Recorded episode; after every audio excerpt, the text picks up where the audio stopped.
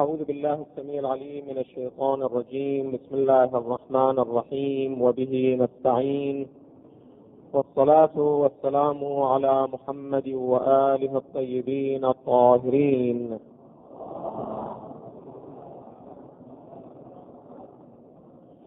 قال الله تعالى في محكم كتابه العزيز يا أيها الذين آمنوا اتقوا الله ولتنظر نفس ما قدمت لغد واتقوا الله إن الله خبير بما تعملون ولا تكونوا كالذين نسوا الله فأنساهم أنفسهم أولئك هم الفاسقون. كان الحديث في الأسابيع الماضية حول التقوى وأثر ذلك في حياة الإنسان في الدنيا والآخرة. انتهينا في الأسابيع الماضية إلى هاتين المسألتين الأساسيتين.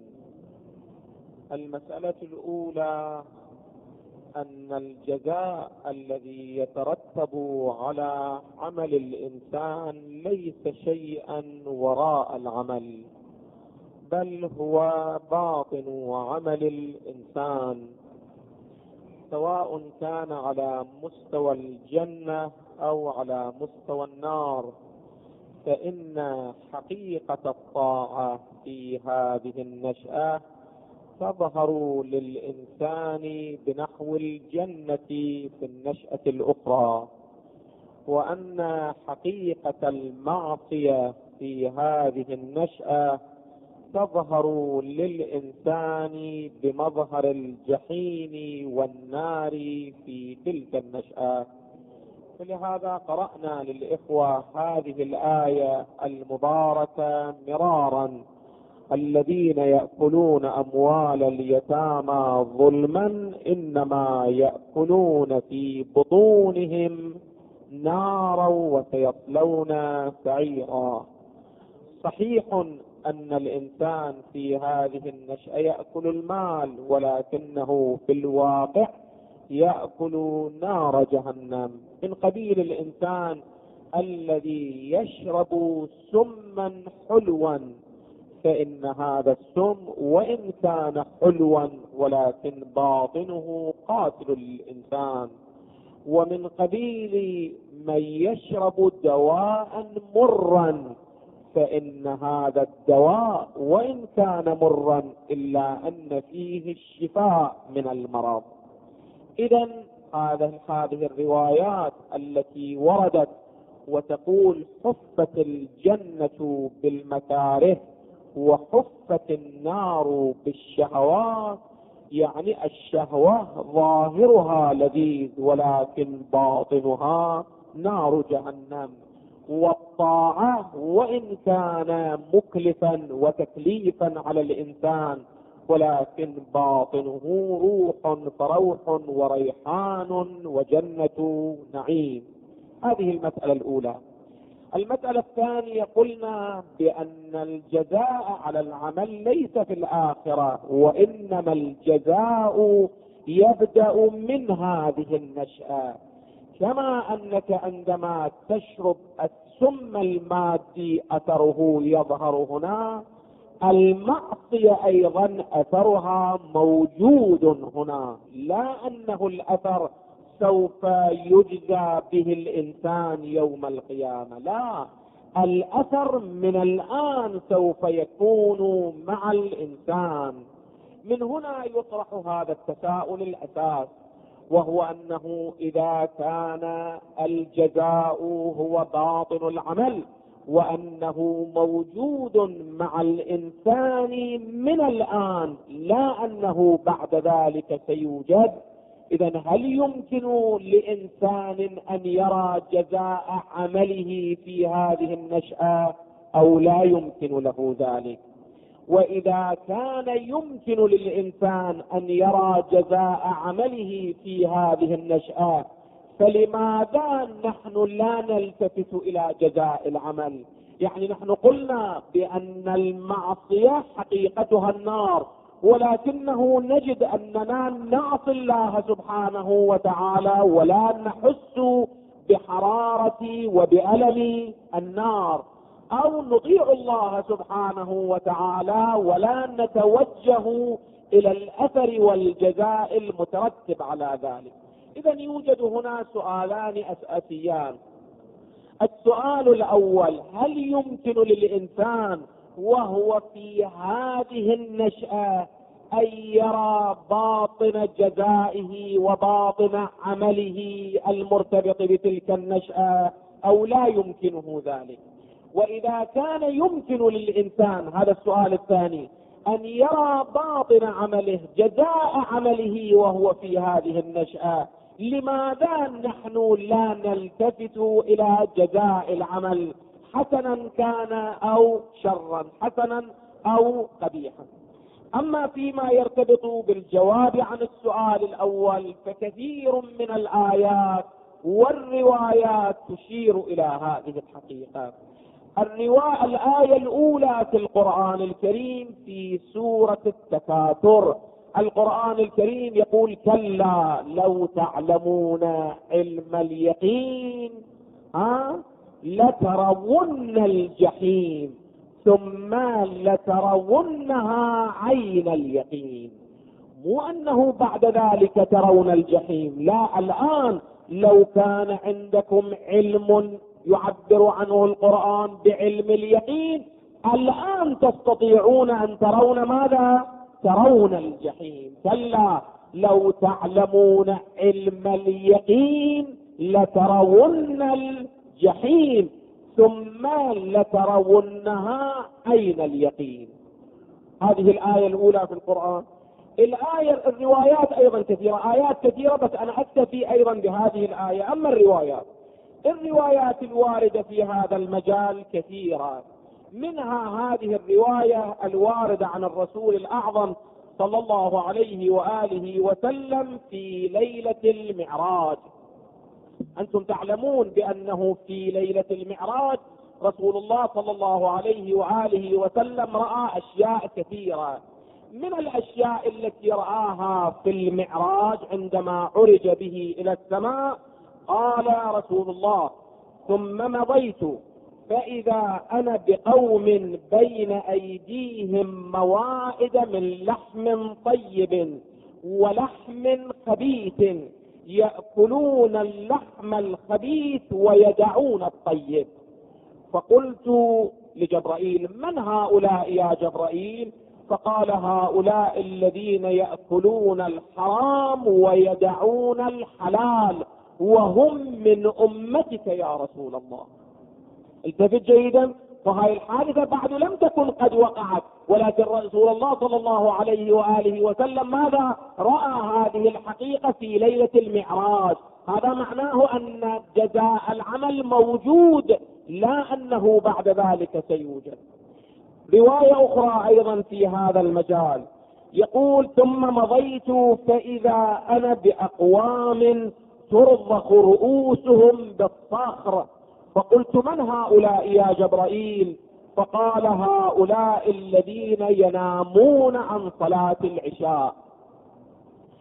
ثم مضيت فإذا أنا بأقوام تقذف النار في أفواههم وتخرج من أدبارهم.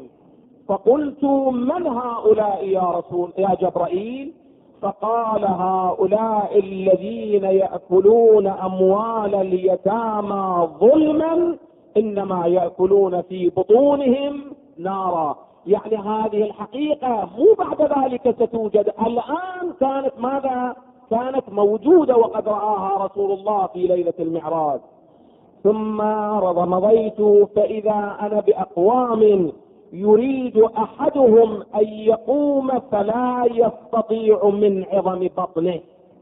فقلت من هؤلاء يا جبرائيل؟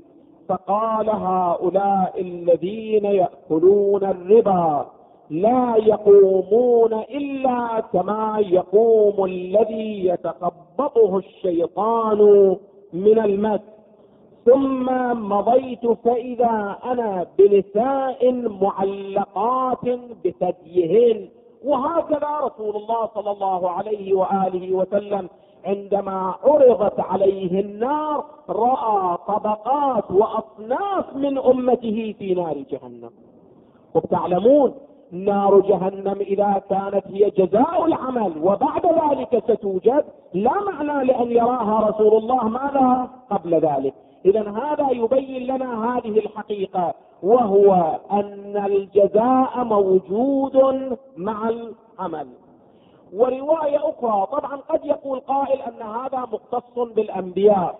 أنا أقرأ لك رواية الآن هذه الرواية ليست مرتبطة لا بنبي ولا وصي نبي وإنما مرتبطة بمؤمن من المؤمنين من عباد الله الصالحين. من أصحاب رسول الله وهو في هذه الدنيا. التفت إلى هذه الرواية في الكافي الجزء الأول صفحة 53 هذه الرواية وردت بسند صحيح. لا يتبادر إلى ذهن أحد أن الرواية سندها ضعيف. لا. علماء الرجال يقولون أن سند الرواية سند صحيح مقبول عند علمائنا. الرواية عن إسحاق ابن عمار قال سمعت أبا عبد الله الصادق يقول إن رسول الله صلى بالناس الصبح فنظر إلى شاب شاب في المسجد وهو يخفق ويهوي برأسه. يظهر أنه الليل كان سهران وهو في الصباح كان يخفق ويهوي برأسه من قلة النوم. مصفرا لونه لونه أيضا أصفر. قد نحف جسمه وغارت عيناه في رأسه. فقال له رسول الله يا فقال له رسول الله كيف أصبحت يا فلان؟ هذه الحالة التي أنت عليها كيف أصبحت؟ قال أصبحت يا رسول الله موقنا. التفت جيدا. شخص يقول لرسول الله أنا أصبحت وأنا على يقين من أمري. التفت جيدا. إذا كان على يقين من أمره كلا لو تعلمون علم اليقين ماذا؟ ها؟ لترون الجحيم. هذا الإنسان يدعي أنا وصلت إلى ماذا؟ إلى علم اليقين. أمام من؟ أمام رسول الله صلى الله عليه وآله وسلم. فعجب رسول الله من قوله وقال إن لكل يقين حقيقة فما هي حقيقة يقينك؟ أنت الذي تدعي أنا وصلت إلى مقام اليقين ما هي علامة يقينك؟ فقال يا رسول الله إن يقيني هو الذي أحزنني وأسهر ليلي وأظمأ هواجري فعزفت نفسي عن الدنيا وما فيها. حتى هذا هذا مقام اليقين.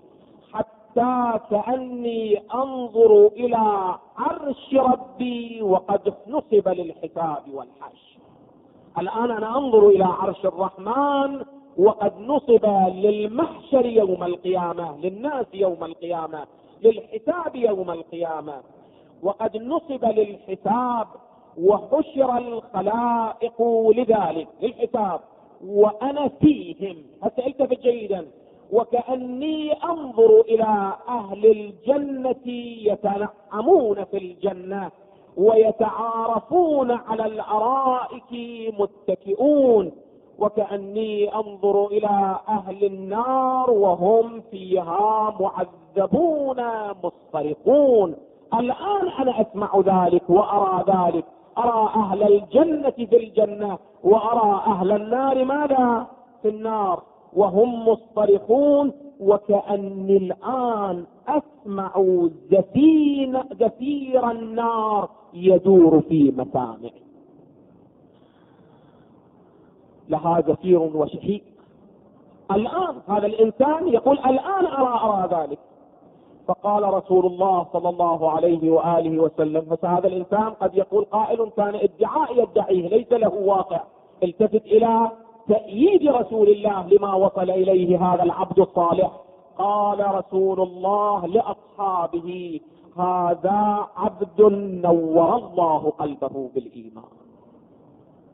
اذا يمكن للإنسان العادي أيضا أن يصل إلى هذا المقام وهو أن يتنور قلبه بالإيمان بنحو يرى أهل الجنة في جنانهم وأهل النار في نيرانهم.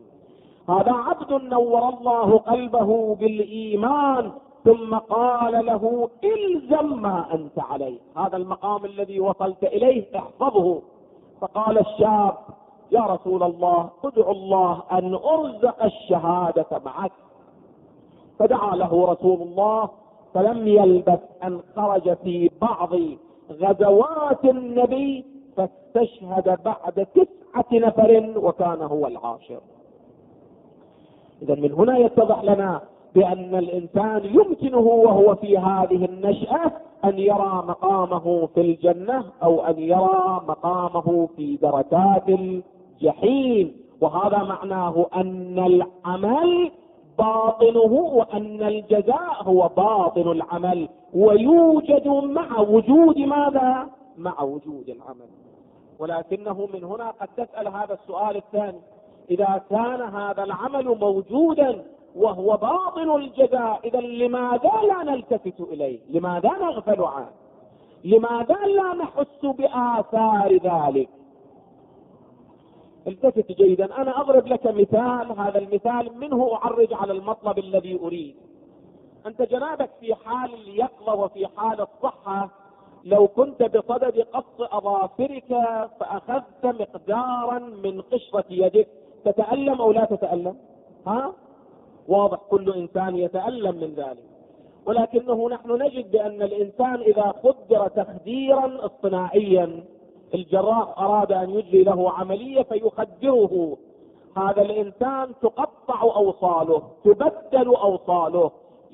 يفعل الطبيب الجراح به ما يشاء. يلتفت أو لا يلتفت؟ ها؟ يلتفت أو لا يلتفت؟ لا يلتفت. لماذا؟ لأنه يعيش حالة التخدير. حالة لا يلتفت إلى ما يجري عليه من تقطيع أعضائه أو تبديل أعضائه. هذه حالة جميعا نجدها وهو أن الإنسان إذا خدر تخديرا اصطناعيا فإنه لا يحس بما كان يحس به في حال اليقظة. حتى الآن الآيات والروايات تثبت لنا فالتخدير آخر هذا التخدير ليس تخديرا اصطناعيا وإنما هو تخدير طبيعي. يعني شنو؟ يعني أن الالتفات إلى الطبيعة. وبعبارة الرسول الأعظم الدنيا رأس كل خطيئة. أن التوجه إلى الدنيا إلى شهواتها إلى لذائذها إلى الإنغمار والإنغماس في علاقاتها تنسي الإنسان وتخدر الإنسان. ومن هنا يقوم بالمعصية وأثرها تحرقه ولكن يلتفت أو لا يلتفت؟ ها؟ متى يلتفت؟ عندما يستيقظ من تخدير الطبيعة. عجيب يعني هو نائم بل رسول الله صلى الله عليه وآله وسلم يقول الناس نيام إذا ماتوا ها؟ انتبهوا. أنت الآن في نوم الطبيعة في غفلة الطبيعة. فلهذا لا تلتفت إلى الأثر الذي يترتب على المعصية. تعصي الله سبحانه وتعالى ولا تلتفت إلى الأثر الذي أثر المعصية أضعاف ما اظل غير قابل للقياس مع أثر السم الذي يأكله الإنسان في هذه الحياة. ولكنه لا لا لا يلتفت. لماذا؟ لأن الناس نيام إذا ماتوا انتبهوا. الناس متى يلتفتون؟ عندما تبلى لهم السرائر يوم تبلى السرائر يوم تنكشف للإنسان الحقائق. عند ذلك يلتفت. أما أولئك الذين استيقظوا وهم في هذه النشأة هؤلاء يرون ماذا؟ هم يرون الجنة وهم يرون النار. فلهذا يقول أمير المؤمنين عليه أفضل الصلاة والسلام لو كشف لي الغطاء مددت يقينا. لماذا؟ لأنه الرسول الإمام أمير المؤمنين نائم أو مستيقظ. ها؟ أنا وأنت نائم إذا استيقظنا. ها؟ ازددنا يقينا. التفتنا إلى الأثر. أما أمير المؤمنين سلام الله عليه وأبناؤه وعلى رأسهم الخاتم صلى الله عليه وآله وسلم هؤلاء أيضا نيام أو مستيقظون. فلهذا نجد أن العرفاء وأهل السير والسلوك يقولون أول عمل يريد أن يقوم به السائر إلى الله هو اليقظة. اليقظة. يعني شنو؟ يعني أنت نائم أنت في نوم الغفلة. ما لم تستيقظ من نوم غفلة الطبيعة والارتباط بالدنيا فإنك لا تستطيع أن تبدأ المسير إلى الله سبحانه طبعا هذه عندما أقول الارتباط بالدنيا لا يتبادر إلى ذهنك فقط المعصية لا. حتى الحلال الإنسان إذا انغمس فيه وارتبط به قلبيا فإنه سوف ماذا؟ سوف يشغله عن الله سبحانه وتعالى. يغفل عن الله لأن القرآن يقول وما جعل الله لرجل من قلبين في جوفه. هذا القلب إذا ارتبط بالدنيا بعد لا مجال لغير الله لا مجال لله. إذا ارتبط بالله لا مجال ماذا؟ لغير الله. فلهذا قرأنا هذه الآية في أول بحثنا ولا تكونوا كالذين آه نسوا الله. هذا الذي ينسى نفسه ينسى ربه ماذا ينسى؟ آه ينسى نفسه. فإذا نسي نفسه بعد يلتفت إلى الآثار التي تجري عليها أو لا يلتفت؟ يكون غافلا عن ذلك. ولا تكونوا كالذين نسوا الله فأنساهم أنفسهم. أولئك هم الفاسقون. فلهذا تجد أنت القرآن الكريم يؤكد على هذه الحقيقة بنحو واضح في آيات متعددة. حتى أقرأ لك هذه الآية المباركة. نحن قرأنا إذا تتذكرون كلا لو تعلمون علم اليقين لترون الجحيم التفت جيدا. من الذي يمنع الإنسان من العلم اليقين بالجنة أو النار؟ الآية في مقدمتها ماذا تقول؟ ألهاكم التكاثر حتى زرتم المقابر. فالذي ألهاكم عن الجنة والنار ما هو؟ ها؟ التكاثر التكاثر. هسه قد يكون تكاثرا بالنسب تكاثرا بالأموال تكاثرا بالأموال تكاثرا في أي بعد من أبعاده. بعض يريد أن يتكاثر في الأموال يريد هي حسابه مولانا اصفاره أمام الحساب تكون أكثر. بعض يريد عماراته تكون أكثر. فقط أساسا كل وجوده منحصر. ماذا؟ ها؟ بأن يتكاثر. هسه إما تكاثر الأولاد إما تكاثر الأموال إما إما إما إلى آخره. فلهذا سيد الطباطبائي رحمة الله تعالى عليه في تفسيره الميزان في ذيل هذه الآية المباركة في صفحة 350 في المجلد العشرين.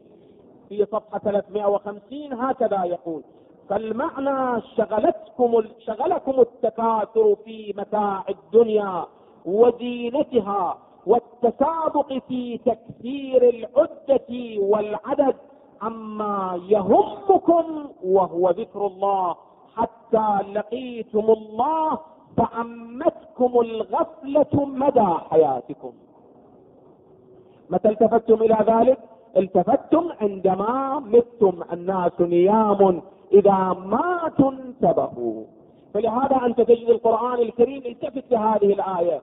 يوم القيامة عندما يدخل الإنسان أو يدخلون الإنسان إلى النار القرآن يقول له لقد كنت في غفلة من هذا فكشفنا عنك غطاءك فبصرك اليوم.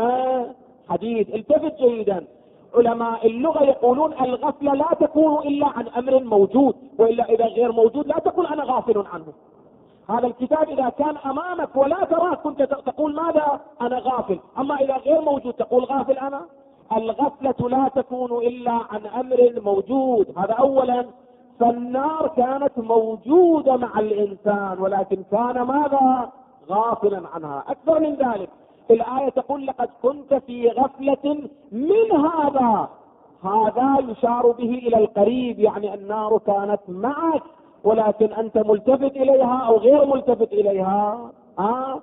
أما هذا اليوم فكشفنا عنك غطاءك كان على عين بصيرتك غطاء لا يمكن أن ترى النار. فكشفنا الغطاء فبصرك اليوم حديد. فيه من الحدة ما يستطيع أن يرى. كلا لو تعلمون علم اليقين لترون الجحيم. ومن هنا الغفلة هي المانعة من النظر. لهذا التفت للقرآن الكريم عندما يأتي إلى هذه الحقيقة يقول وكل إنسان ألزمناه طائره في عنقه يوم القيامة.